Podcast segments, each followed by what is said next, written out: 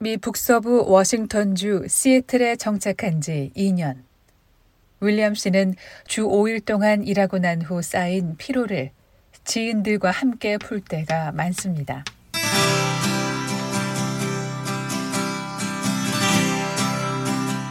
이날도 시애틀에서 북쪽으로 200km쯤 떨어진 곳까지 차를 몰고 갔습니다.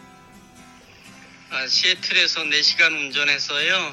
이게 카나다 국경까지 왔어요. 이제 보트를 타고 이제 낚시하러 들어갈 겁니다.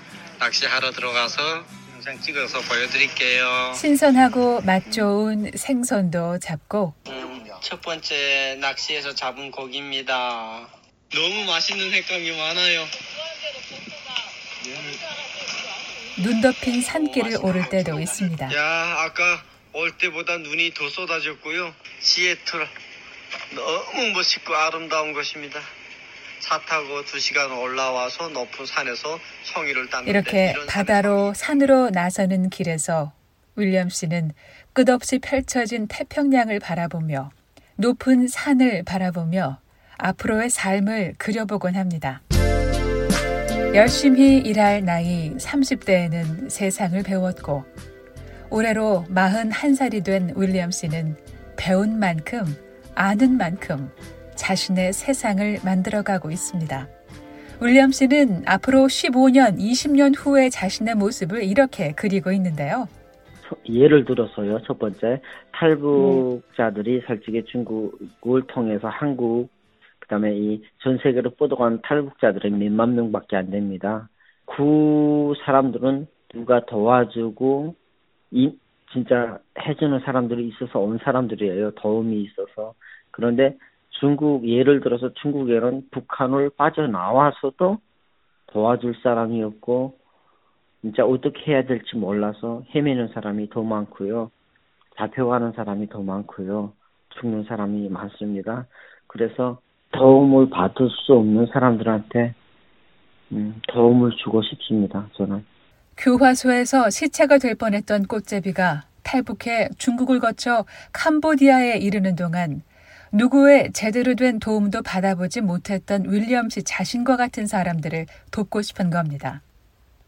그러나 누군가를 돕고 힘이 되려면 스스로 제대로 서야 하고 손에 쥔 것이 있어야 베풀 수 있다고 생각했습니다. 더 크고 더, 음, 큰 기업을 할 겁니다. 솔직히 제가 제일 하고 싶은 거는 미국에 도착해서부터 여기 gas station grocery 하는 거를 제일 제 소원이었습니다. 그런 비즈니스를 너무 하고 싶었고요. 미국 땅에서는 그렇죠. 그러니까 회사는 그런 가게들의 딜리버리 하는 회사지만은 저는 그런 가게를 가지고 있는 회사. 그것도 한 개, 두 개가 아니라 여기에 인도 분들이나 한국 분들 열심히 하시는 분들은 분들은 한 30개씩 가지고 있더라고요. 그런 큰 가게를 주유소를 그렇게 많이 아. 하고 싶습니다. 저를 음. 먼저 어, 도와주고 지원해 주시던 장로님 본사님 부부가 어, 그런 가스스테이션 주유소를 했어요. 지금 어느 정도 준비가 됐다고 말한 만큼 윌리엄 씨는 땀을 흘렸고 노동의 정직함을 이 땅에서 배웠습니다. 그리고 사람이 힘이 될 수 있다는 것도 알게 됐습니다. 지난 12년 동안 낯선 땅 미국에서 큰 힘이 되어준 사람의 얘기를 꺼내놓는 윌리엄 김 씨. 뉴저지 체리힐이라는데 누이 분이 계십니다. 집사님. 음. 근데 그 집사님은 혼자서 따님 둘을 키우면서 내가 미국에 와서 자리를 정착하고 사는 게 힘들까봐 나를 위해서 기도를 많이 해주셨고요. 내가 영어 안 돼서 시민권 신청, 영주권 신청할 때도 정말 어디 갈 때마다 따라다니시면서 자기 일을 미루시고 일을 못 하시면서도 그렇게 힘들게 혼자서 딸을 두 분을 키우면서 나를 정말 동생같이 아프면 아플세라 힘들면 힘들세라 명절이면 집으로 데려가고 정말 아직까지도 잊지 못할 너희가 있습니다. 그분은 어, 진짜 제가 제일 사랑하고 존경하는 누나 자랑하고 싶고 고맙고 죽어도 죽어도 내가 못난 거 뻔히 알면서도 나에게 힘을 줬어요.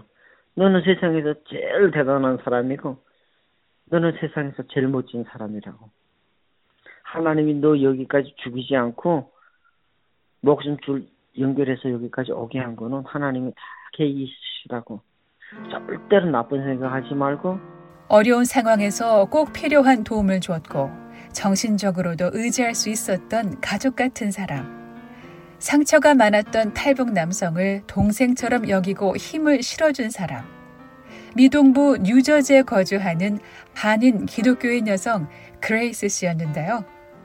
취재진은 그레이스 씨에게 연락을 취해봤고 윌리엄 씨에 대한 생각을 들을 수 있었습니다. 저에게도 어, 미국 이민 생활 속에서 어, 음. 조금 처음으로 같은 얼굴을 가졌지만 어, 탈북민이라는 그런 사람을 음. 처음으로 만났는데 아. 어, 저에게 어, 한 번도 생각해 보지 못한 그 북한이라는 것을 사람을 통해서 이렇게 만났던 어, 그런 시간이었습니다. 저에게는. 그레이스 씨에게 윌리엄 씨는 북한 난민이었고 이민자로 살아가는 특별한 사람이었습니다. 아, 저보다 나이가 한 10살 이상 어린데 그 삶의 그런 어떤 여정에 참 고난이 많구나 생각하지 못한 그 어디 책에서나 읽어봤던 이야기를 어, 그 삶을 가진 한 사람이 어, 이렇게 저희 앞에 왔을 때 또 그 간증이 굉장히 특별했고요. 또, 아, 그러면서, 어, 같은 이민자로 또 미국에서 정착하면서 어, 굉장히 힘들었을 것 같은데. 그레이스 씨는 윌리엄 씨를 아이라고 불렀는데요. 그냥 저는 동생이 없거든요. 저는 막내인데 그 아이가 음. 이렇게 다가왔을 때 동생 같았어요. 그냥 동생 같이 아. 느껴졌고 그다음에 아그 저는 양 부모님의 밑에서 자랐지만 어, 그 고아로서 또 떠돌이로서 또 때로는 거지처럼 어, 이민자로 살면서 또 다른 그 세계 속에서 어떤 특별한 어, 신분으로 살아가는 쫓기는 자 이렇게 살아가는 걸 보면서 음 제가 할 수 있는 것이 있다면 조금 돕고 싶었고요. 그리고 음. 또 그냥 아 조금 이렇게 얼굴이 굉장히 동안이거든요. 나이에 비해서 그래갖고 네.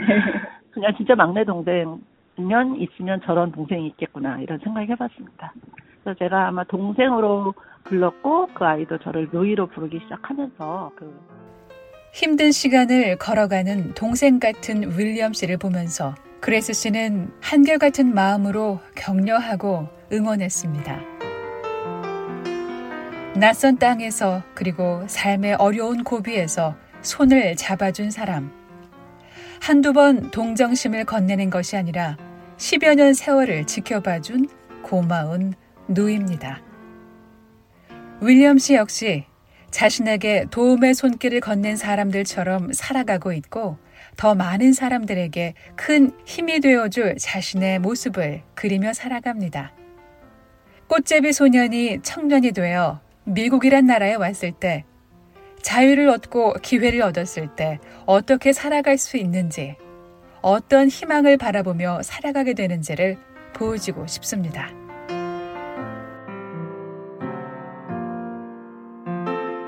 이 땅에 정확히 발을 붙이고 살겠다고 왔으면은 첫 번째 음. 처음 온 사람한테 너 목표를 위해서 뛰라고 하기 전에 음, 음. 우선 그 사람 가족이 되고 싶습니다. 형제가 되고 싶습니다. 힘들다고 울고 싶다고 그러면 반등 두드려주면서 우리 옛날에 울고 싶었던 얘기를 같이 하면서 같이 울 겁니다. 열심히 사느라 그러면 누구한테나 기회가 있다. 이거 한 음. 가지만 배워주고 싶습니다. 네. 내가 선 이곳에서 열심히 살고 손가락질 받지 않는다면 그것이 복이라고 윌리엄 씨는 믿고 있습니다.